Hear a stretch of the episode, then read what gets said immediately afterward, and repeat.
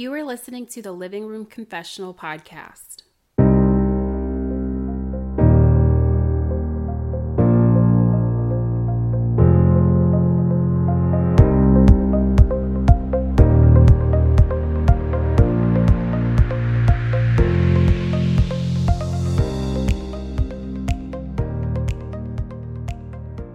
Hi guys, welcome back to another episode of the Living Room Confessional. I'm your host, Courtney, and today we have Jessica Williams back on. So you may remember her from our episode about dismantling the interview process. Well, today we're going to be talking about salary negotiations, which I know is a really hard topic for a lot of people. I, for one, have had to negotiate my salary a few times, and it's not always easy because you're basically asking for money, and it's a very awkward situation. I'm not going to talk too much on here, but basically what we're going to do today is kind of go through the process of how you should ask for a salary increase, how to negotiate your salary, and just give you a few tips and tricks here and there that you can use along the way and actually help you kind of understand when you should ask for a salary increase and what you should actually be doing before you ask. So I think this is going to be a really helpful episode. I'm pretty sure that very few of us will go through our entire careers without ever having to negotiate our salaries. So I hope that you find this episode to be really helpful and that you'll just kind of keep this information in your back pocket so that one day, if you need it, or if you know someone else going through a negotiation process and they may need it, you can always reference back to this episode. So I hope you guys enjoy this episode and have a good week.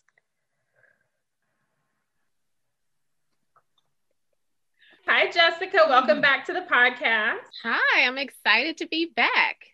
I'm excited to have you back. So today we're going to be talking about salary negotiations and kind of that process and answering a lot of questions that I've had that I know other people have had, and just try and really get a better understanding of how to negotiate your salary and really prepare yourself to negotiate your salary. Let's start off, and before we kind of dive in, and just for people who didn't hear you on the last episode, why don't you reintroduce yourself? Absolutely. So yeah, Jessica Williams. I am an HR executive by day, and then I would say by night I do career coaching, but I have been in HR for almost 10 years. So started out basically as a journalist and kind of worked my way up to an HR executive level. So as we have this conversation, like I have been the one doing the negotiating. So it's kind of ironic to get my standpoint, because obviously I have certain tactics that I use with people to try to get them where I want them to be. But I've coached people through these conversations. And then obviously I've been the one setting the compensation. Like I've done the mapping, I've done all that stuff for a company before. So it's kind of both sides, because I'm normally the one like fighting for somebody to get more money. But at the same time, I realize the flip side of it, the business side. So I'm excited to have this conversation. Okay, awesome. Now let's start with a kind of basic question. Why do you think it's so hard for people to negotiate their salaries?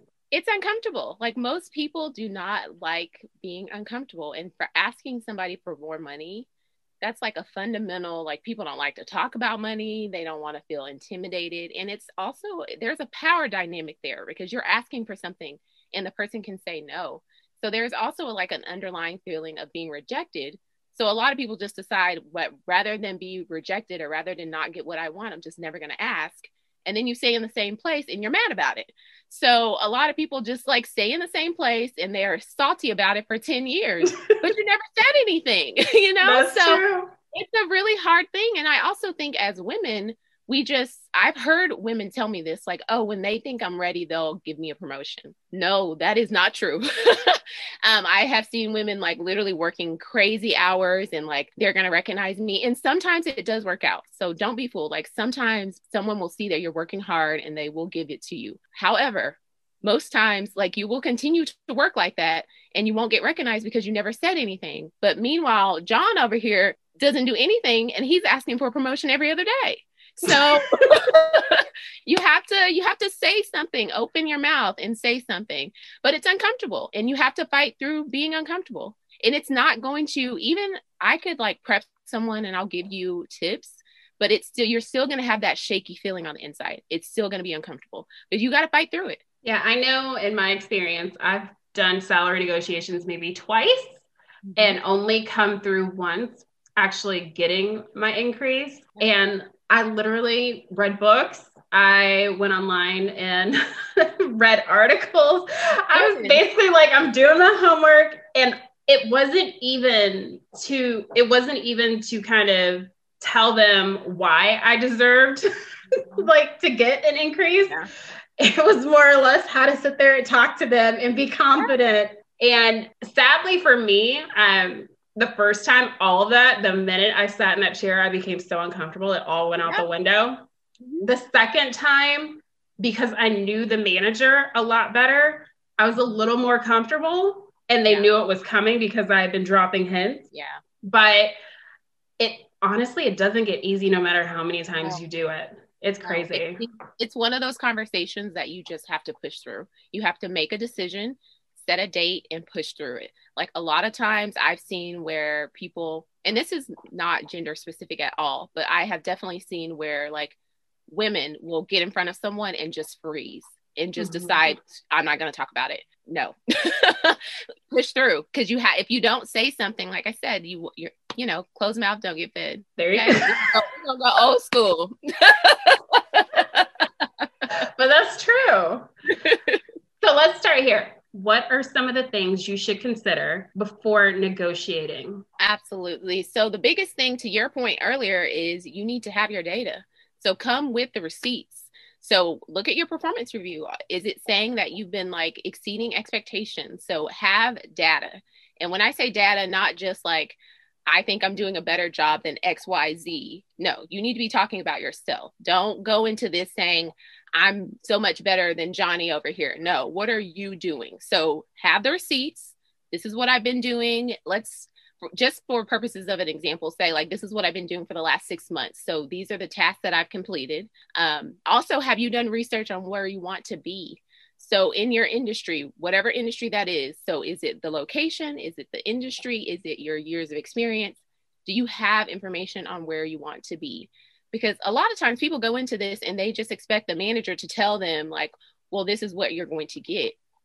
That's the wrong way to set up the conversation. You should already have, this is what I think I deserve based on what I'm doing.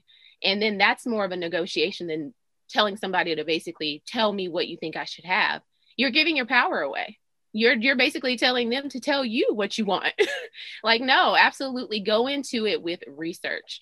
So if you remember nothing else I say, remember receipts. Come with receipts. Because a lot of times when people have come to me to negotiate their salary, the first thing I ask them is, what have you done? And most of the time that stuns them. They don't think that you'll ask that. So then they are thrown off. So definitely come with like, what have you done? Tell me what you've done to deserve this. That's normally my first question. Okay. Now, let's say your company doesn't share pay grades. So you don't exactly know what your pay grade is. So you don't really know how much you can ask for. You don't know where the top is, the midpoint. You don't know any of that. How do you go about preparing if you don't have that type of information? Yeah. Well, unfortunately, most companies are not fully transparent when it comes to compensation. So most companies do not share their job levels. They don't share the compensation levels. I'm going to be honest, most of the companies that I've ever worked with, it's rare that we shared that information. And if we did, we made the bands so wide that you would never be able to figure it out. So we literally would say, okay, this is the band and it's like $100,000 difference. So you try to figure it out. You know what I mean? We did that because it's like, we're just saying, you don't know. So my suggestion with that is to not compare yourself within the company since you don't have that information, but compare yourself to like the national average, especially now since everyone's remote and people are living in California and, or working in California and live in Oregon or either, you can live anywhere. So compare yourself to the national average for your job. So and you can narrow that down. There's a ton of websites you can look at, but you can narrow that down to your location as well. But I think it's more important to have, data based on what you're doing. And then also another good nugget is professional organizations. So most organizations have salary data. They get salary from their members. So like for me, if I wanted to go look at HR data, I could go look at SHRM salary data. And most organizations have that. And if you're a member, you can get that information. So use that as a resource. So it would be nice to have that information, but most companies are not going to give that to you. Okay. So that actually brings me to my next question. How accurate do you think sites like Glassdoor, salary.com, I've used Indeed, and then I've also used LinkedIn. If you have premium, they give you salary information. How accurate do you think that stuff is? And should people actually go by those numbers? Yeah. My suggestion is use it as a data point and use more than one. So let's say you are looking for a job. Let's just, for example, say it's a coordinator job. Go on there and look at a coordinator job on salary.com, on Indeed, and on LinkedIn. Like choose three, and they're normally going to give you a range, and take that information and use it as data points. Because what's happening on salary.com is that people are voluntarily giving their information. However, some people will go on there and fudge it and say they're making more than what they are, or they're making less, you know what I mean? But most of the companies, on the flip side, they're paying for benchmarking. So they're giving the real data and doing benchmarking against other companies. So basically, like as HR, I share the data and then I get information back on what other companies are doing. So I have the real numbers. So I'm not saying like I make more than what I make. I'm telling them what you really make. So that's why companies have more data, is because they're paying for benchmarking. So the free services, I say use it as a data point, but it's not the be all end all. But if you're like, let's say you're looking at a job and it says 65 on one site, 60 on another site, you know what I mean? Like average it out. But I do think those websites, they do help. But just realize that some people are going on there and saying they're making more than what they're making. Okay. Which also brings me to my next point, realistic expectations. So when you're going into a salary negotiation with your manager or whoever it is, having realistic expectations, preparing yourself, coming in with all of your receipts, as you say, is all part of the process. Now, let's say somebody comes to you and they're just flying off the cuff, and it's just, what they're asking for and what they're trying to do is just unheard of. What would you do in that situation? You probably can see them coming. Okay, here's the thing. Okay, you cannot pull one over on Jessica Williams, honey. I see you from a mile away. But this has definitely happened to me. I once had, at a previous employer, I had someone come to me who was underperforming, and I knew they were underperforming because obviously I can see their performance reviews. So they were underperforming.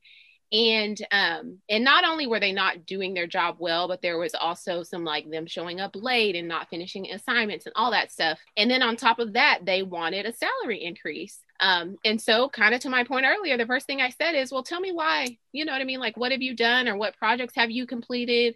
And they listed off all these things. However, what the things that they were listing were things that the team was doing. So it was a project team. So they were basically trying to like skate up under the radar and say, well, I did all these things, when really it was the project team. And so I quickly shut that down. And then, you know, and then they came up with the next thing. So my stance is that if you can't truly verbalize like the value that you're bringing, this is a value proposition. So you're basically saying, I am valued at this amount of money. Pay me. Now, if you cannot say what the value is, why should I pay you? And you have to be ready, because I mean, to be honest, like most HR professionals, like I have certain people that if they came to me tomorrow, I don't care what it is, I need them here. So we're going to pay. But those are the people that also don't ask sometimes. Those are the people that are really? Like, oh, yes, I'm telling you, I've seen time and time again where in my head, I want to, if I could on the low, tell them like, hey, you could get a raise if you wanted it, but I can't, you know? So I think it's really important to be able to verbalize that. And if you can't, be ready, because most of the time the hiring manager, they're going to come back at you. So, and it should be a conversation. It's not to be discouraging, but they want you to be able to say why. And if you can't, it's not going to work out. But I think a lot of people they freeze. They literally freeze. I've seen it time and time again. Yeah, to expect somebody to come back and forth when you already know that's an uncomfortable situation or conversation to have. That just seems like you're adding fuel to the fire, because what they're going to do is they're going to back off. Yeah. And you know what? 80% of people do. They just say, well, I don't want to go through it. I don't want to go through it. So forget it. That's bad. It's actually, no, it's one of those things that it's almost like sometimes I feel like I could like, I wish I could like take some people to the side and be like, and prep them. Like, this is how you do it. This is what you say. Because there are so many people out there that are working hard day in and day out, and they deserve an increase. But I also think right now, a lot of people, especially in the middle of this pandemic or, you know, everything the world's going through, people feel lucky to have a job, which that is a blessing. Let me not disclaim that at all. But at the same time, you still can still ask for more money. So don't think like we're in a pandemic, I can't ask for another dime. There are companies out here that are prospering. Don't be fooled. Mm-hmm. Yeah, they're still getting paid a lot. Well, how about this scenario? So let's say you are an exemplary employee. However, you bump heads with your manager and you want a salary increase, but that's the person you have to go through. What would be the process for that? Are people even able to kind of go around them and go to HR? Or is that a no-no? I would say that's a no-no. Yeah. With that question, that actually happens more than you think, but my suggestion is not to go around them. And it's because they're going to find out. So like if you're going around them and you're saying you want more compensation or, and let me pause right here and just say, fun fact, compensation is not just your base. So that can be a separate question, but I just want to say that like a lot of people think it's all about you negotiating your base. There are other things you can negotiate that a lot of people don't think that are on the table. Believe me when I say everything is on the table. I have seen somebody negotiate for like their technology that they were going to use and they got it in writing and that's what they got. So just know that everything's on the table. Nothing, if you can think of it, you can negotiate it. So that's just word to the wise. But at the same time on this one, I think either you fix that relationship or you move within the organization or you leave. That's the unfortunate truth. Like if you're doing an awesome job and you cannot get along with your manager for whatever reason, that's not the role for you because that is the person that's going to stand in the way. That's the person that's in the leadership meeting. That's the person that's talking on your behalf. And if you can't get around them, then it's time to go. Okay. So let's talk about pre-employment negotiations, because I, for one, when I first got out of college, did not know. I was just so excited, honestly. Yeah. Most people, that's a good thing. Yes. I was so excited to get a job that I didn't even think to negotiate my salary. I'm just like, oh my God, I went from hourly, now I'm salary and I get PTO. Nothing else matters. Okay. I'm an adult now.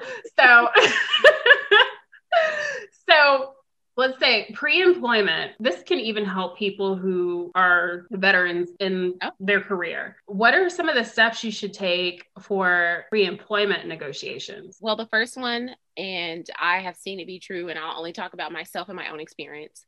Always, always, always counter offer. Never accept the first offer. And I know it sounds crazy, but I'm telling you. So what normally happens, and I'm going to flip back and tell you from an HR perspective, what I normally do with my talent teams and at my employer currently, and then at previous ones, is I will say, hey, here's the range that we want to be at. And we can flex up to X a number if we need to. So we'll say the range is 70 to 80 and we can flex up if we need to. So basically if they ask for it, we'll give it to you. But if not, we're not going to say anything. And that's most companies. So most people on average, the average person, when they accept an offer and they do not counter, is leaving an average of like $5,000 on the table. So if you would have asked for it, you would have gotten it, but you didn't ask. And so they're not going to tell you. So always, always negotiate. Like even literally, like I've had somebody come back to me and their offer, let's just say it was 50 and they countered at like 58. So we went down to 55. They still got the money and that's fine. But I've also seen the opposite where we were ready for them to counter. So we had someone at a previous employer that we really, really wanted. And we have basically said, if they counter, this is the number we're willing to go up to. And they didn't. So they signed the offer and that's what they got. So countering, like I'm telling you, always counter. And here's the worst thing. If they come back and they say, no, this is our final offer, you're still at the same position that you were in. Nothing has changed. You're still if you were at 60K, you're still at 60K. But if you countered at 65 and you got it, you got it. So most people are leaving $5,000 on the table. So counter offer. Okay. That's number one. And then for pre-employment, you really are kind of going into it blind because and blind on both sides, because blind from the employer standpoint, because even though they might check your references, they don't know how you're going to come in and do their job. So they're basically taking your word for it and your interview skills and all that stuff. And then obviously you don't know what people there are currently making. So as far as like equity and all that goes, so I say, keep the same thing, do your own research, have a number in your head. Another thing is, if an employer is asking you what you make at your current job, never tell them that number.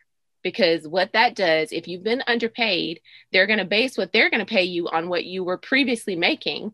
And that just, it's like a cycle. You're going to continue to be underpaid. Never give them that number. And a lot of states have outlawed that. That's now illegal in a lot of places. You can't ask that question. But I always suggest giving them a range on where you want to be. And if they get pushy, I know some recruiters are like, no, I want an exact number. No, absolutely not. Say, this is, I'm most comfortable giving you a range based on this current job. Because a lot of times, especially females, will say, oh, I'm making 50K. And then the new employer is saying, well, you made 50K, we're going to give you 60. You should be happy. And that's not right. So yeah. The crazy thing is, even when you're doing the application process, I still see it on there sometimes when they ask you like your salary. I never put what I make. Yeah, let's just be honest. Never put it what I make. Don't do it. How important is the number that you actually do put on the application? Because sometimes they ask you your salary expectations. I've actually gotten an interview, even though I put more than they could actually pay me. Yeah. No. So it depends on the employer, because some employers use that at just like as a gauge. So if you're saying you want $100,000 and their budget is 80, most of the time they're going to say, okay, you're out of my range. However, my normal is if it's like 10 up or 10 down. So if you're like 10,000 over what I'm willing to pay, and I say willing because most companies will flex for the right person, or $10,000 under, then most of the time you're within range. So I think just giving them a general range, that's what you need to do. But you also need to stick with your guns. Some people lowball themselves to get themselves in the door, and then they wonder why, and they get there and they're unhappy, and then they're scared to ask for more money. So like, what were you trying to do? You just wanted to get your foot in the door, and now you did. So I always say, go for the number that you would be most comfortable with. And I know it's hard right now with so many people unemployed, that you just, some people just need a job. And I understand that, and I respect that. That's really good information. Now let's talk about post-employment. After you've gotten a job, how long should the average person wait before renegotiating their salary? Is a year too soon? No, it's not. It's definitely not. Most employers do an annual review. So that's the perfect time to talk about compensation, especially because if you think about it, once you get in the door, a lot of times what you have on the job description is not all the things that you're doing. Let's be clear. There's a lot of times that you get in there and like someone might leave and you take on those responsibilities, or, you know what I mean? They want to train you to back up someone. So you never know what you're actually going to be doing. So that's the perfect time, I think, from an HR employer point of view, because by then, after a year, I've seen if you're a top performer, if you're doing everything we need you to do. And then from your end, you can see, you know, this was the job description and these are the things that I'm actually doing. Let's talk about my role compared to my compensation. So I think at a year is the perfect time to do it. Okay. So explain to me the importance of having your number in mind. It's really important, because if you go into a conversation and you don't have a number in mind, why are you there? What are you exactly asking for? I have had conversations with people where I will flat out say, what number will make you happy? And when they cannot give it to me, my thought process is, you can't be serious. So if you came to me as HR and you did not have a number in mind, get out of my office. Why are you here? Why did you? You're wasting my time. So I think having a number and doing your research. So coming into this conversation, to help you with your nerves, you should be prepared. So come into the conversation with an exact number. Now, you don't have to give them that exact number. You know what I mean? You can give them a range of where you want to be based on your job and all of that stuff. But you need to have a number in mind. And in my thought process, it needs to be a walk number. So there needs to be a number at which you say, this is not enough. And mind you, we are in hard times right now. Do not, under any circumstances, get mad and walk out or just quit your job because they didn't give you what you want. No. We are going to be adults. Okay, you leave and you get your resume together and then you leave. So do it the right way. But I think it's having that number in mind, but also deciding when it's enough. And it might take you some time. So I'm always of the mind frame, before you have a negotiation conversation, is your resume up to date? Okay. Because if it doesn't go your way, you need to be ready to start sending out your resume and start applying, but definitely be prepared. Yeah. I had a manager once and he told me, he said, give me your walking number. Yeah. He told me, give me where you want to be at. And he was like, give me the absolute like minimum that you will take and just be okay. Yeah. And so I sent him an email back with all my numbers. Mm-hmm. I didn't get any of them, but I thought that was a good way to kind of start the conversation with him, because being able to actually like type that out and send it to him and be able to talk to him as to why I think I should be here, why this is kind of like the minimum that I will take. Well, honestly, during the conversation, it gave me something to look at to kind of, it helped, like it talking points. Yeah. It's a conversation. And exactly. At that point, I will say, do not come into someone's office and make this be a surprise. Okay. This needs to be a pre-planned meeting. Do not dare come in my office. You have 5 minutes and then trying to negotiate your salary with me. You will be asked to leave. Don't do it. Do not do it. No one wants to be surprised. This needs to be a meeting that's on the calendar. Your manager knows what you want to talk about. Mm-hmm. I would highly suggest sending them an email beforehand saying, this is exactly what I want to talk about. And, you know, giving them a chance to read and to understand what it is that you're trying to get out of this meeting. Do not do a surprise attack. I can guarantee you it will not go well. Yeah, I'm horrible. I put a date on his calendar. I told him. No, that's exactly what you need to do. And I put it in my review. Yeah, they want to be prepared. No one wants a sneak attack. And if you walk into someone's office, and also, now that we're talking, you've got me on a roll now. So let's go. I am a big proponent of, I do not negotiate with terrorists. So if you come to me and you say, give me this or I quit, my response is quit. Leave. I wish y'all could see her face. Oh my God. She is so serious right now. Don't play games with me. So that's my advice there too. Don't play games with your HR professional. We are tired. We are tired of it. Oh my goodness. Your face got so serious. I was like, oh. Because it has happened to me and I'm tired of it, okay? Oh my goodness. So what are some of the tips you can give somebody who feels like they're getting steamrolled during the original meeting for a negotiation? You may have a manager that's just very intimidating and takes over the conversation and just kind of, they basically push back. And that can be one of the first things that kind of scare people away. So when you see that coming, is there something you can do or say to kind of turn that conversation to kind of bring it back to where you want to go? Because I've had managers that try and steer you away from it. They know why you're there. You send an email, you had the conversation, but they just don't want to deal with it. Yeah. So that's a really important one. And I think there's a lot to unpack in that question. So here's the thing. One of my favorite quotes says, if respect is no longer being served at the table, get up. I'm going to say that again. If respect is no longer being served, get up. So if you have someone that you have sent a calendar invite, they know why the meeting is happening. You have sent over information in an email to discuss what you want, you know, to tell them what you need to discuss with them. And they are steamrolling you through the conversation. Is that the place that you want to work? That's a really that's something that I feel like you have to dig deep and understand. Is this the person that you want to work for? Is this the job for you? Now, I'm conscious of the fact that right now it's not the time to be looking for a job because so many people are unemployed. But it is the time to realize, should you put your time and energy into this job or into this role or whatever it is, long term? So it could be something that for right now, you continue forward because you need a job, but long term, you decide that's not what you want to do.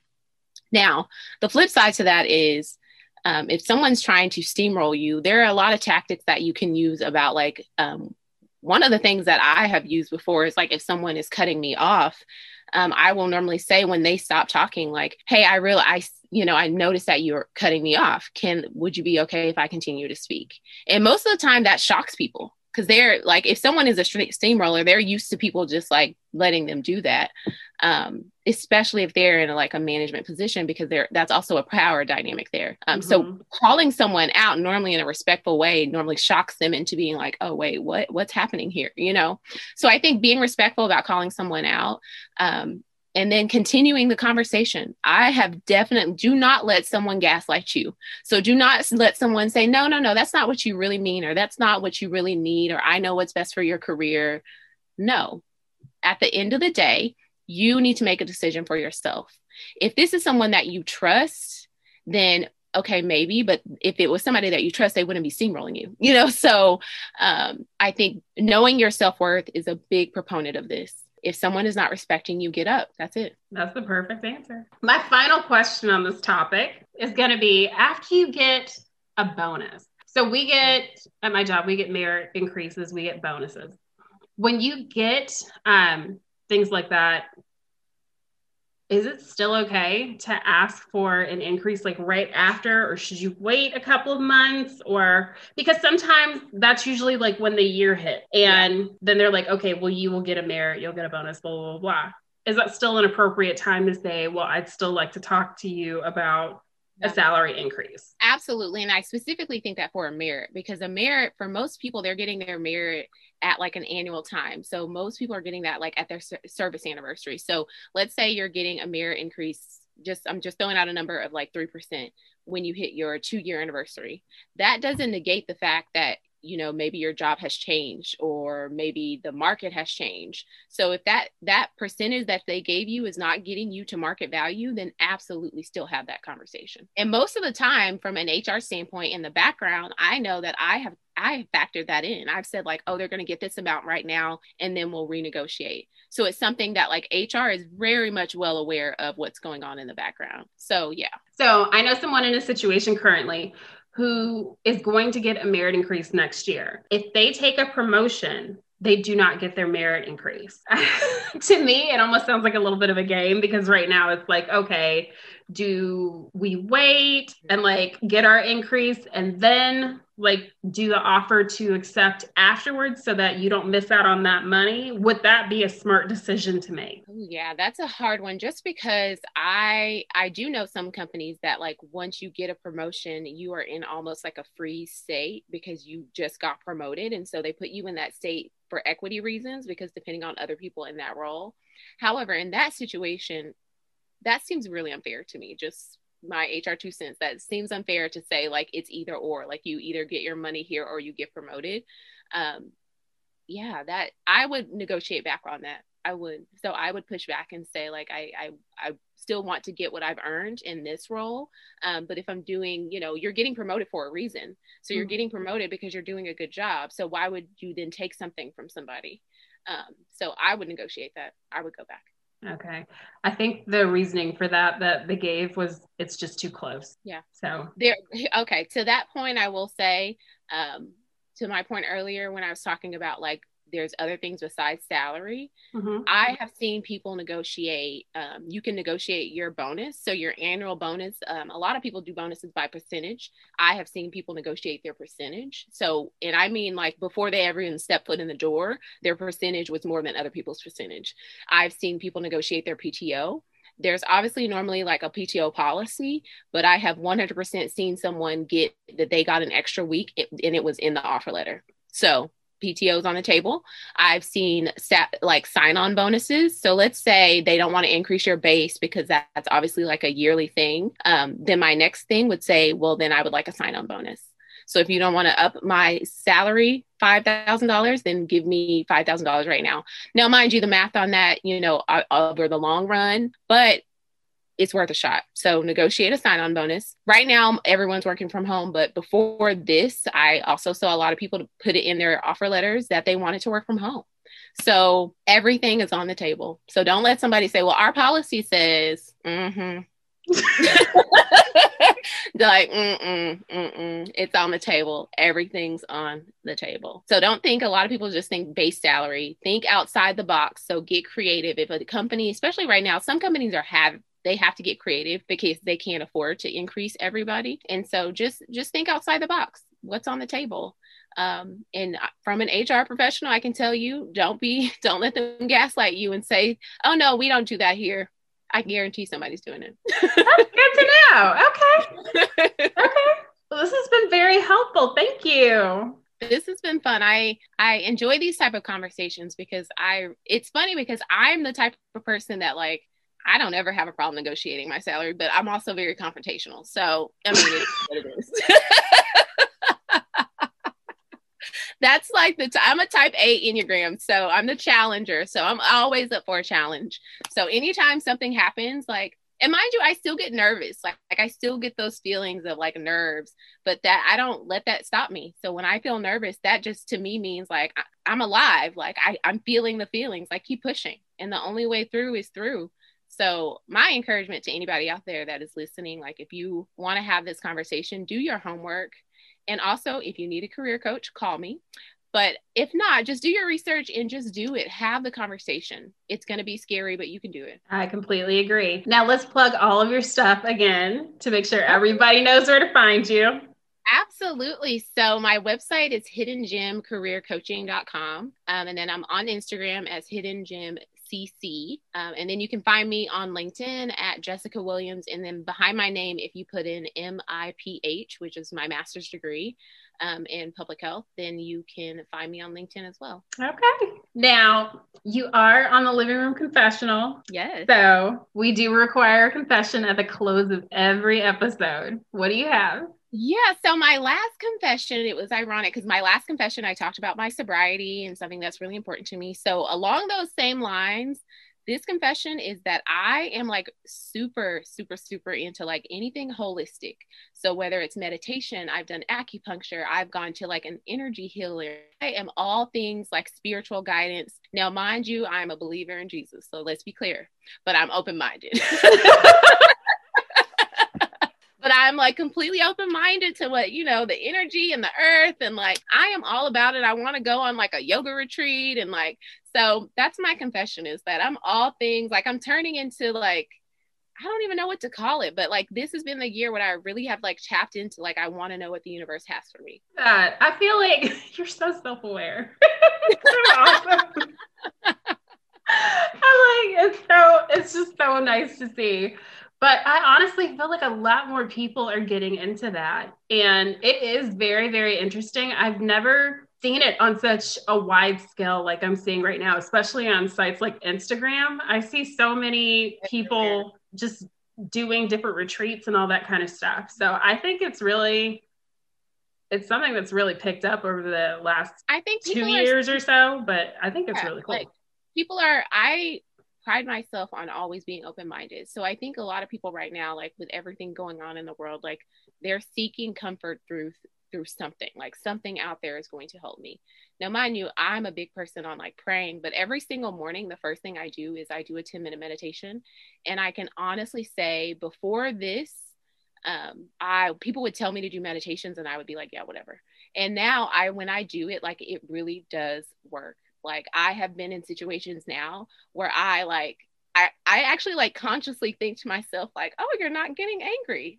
Oh, you're not testing. That's good. Oh, you did not punch the wall. That took a turn. Like literally I've had moments where I'm like, my anger is not consuming me. Because I'm just a really passionate person. And so like my mom always laughs and she says, I have big emotions. And I'm like, I do. But meditation is helping. So yeah, that's my confession is that I'm into all things like improvement, whether that's like journaling and meditation. And like I said, I've done acupuncture, which I actually really, really liked. It's helped with my headaches. So. Oh, nice. Yeah. Well, I've tried to get into meditation. I'm one of those people.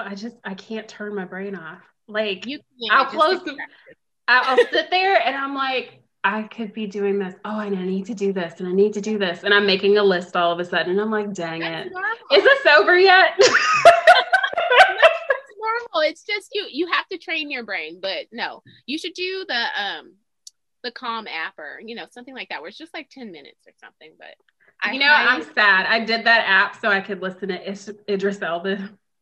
like read a book to me so I could go to sleep. And then I did Matthew McConaughey. No, the bedtime stories are awesome. I listen to the bedtime stories. They are, but that's like the only reason I got that app. It's okay. They work though.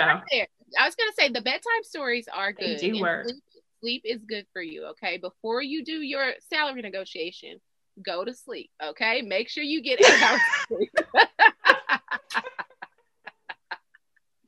And say a prayer before you start. Okay. And invite, one of the things that I do, which is, I've recently started doing this, and this is ironic, but like before I have meetings, like if I were to go through a salary negotiation right now, but anytime I have like an important meeting, right before the meeting, and just, this is just my own religious thinking, is I invite God in. So I say, God, will you come with me to this meeting? So I highly encourage you to do that. If you're going to have a salary negotiation, I simply say, God, I invite you in. Please come to me. Like, come with me to this meeting. Sit with me. And it's amazing. It works. That's awesome. Yeah. Oh, this is so good. Well, thank you for coming on the podcast again. I really enjoyed this. I have enjoyed myself, and hopefully you'll have me back. You already know I will. I know. We'll see. Thanks for tuning in, you guys. I hope you enjoyed this episode, and if you want more information on previous or future episodes, please check out my website at thelivingroomconfessional.com, and you can also check out and follow my IG page at livingroom_confessional. Thanks again for tuning in. Bye!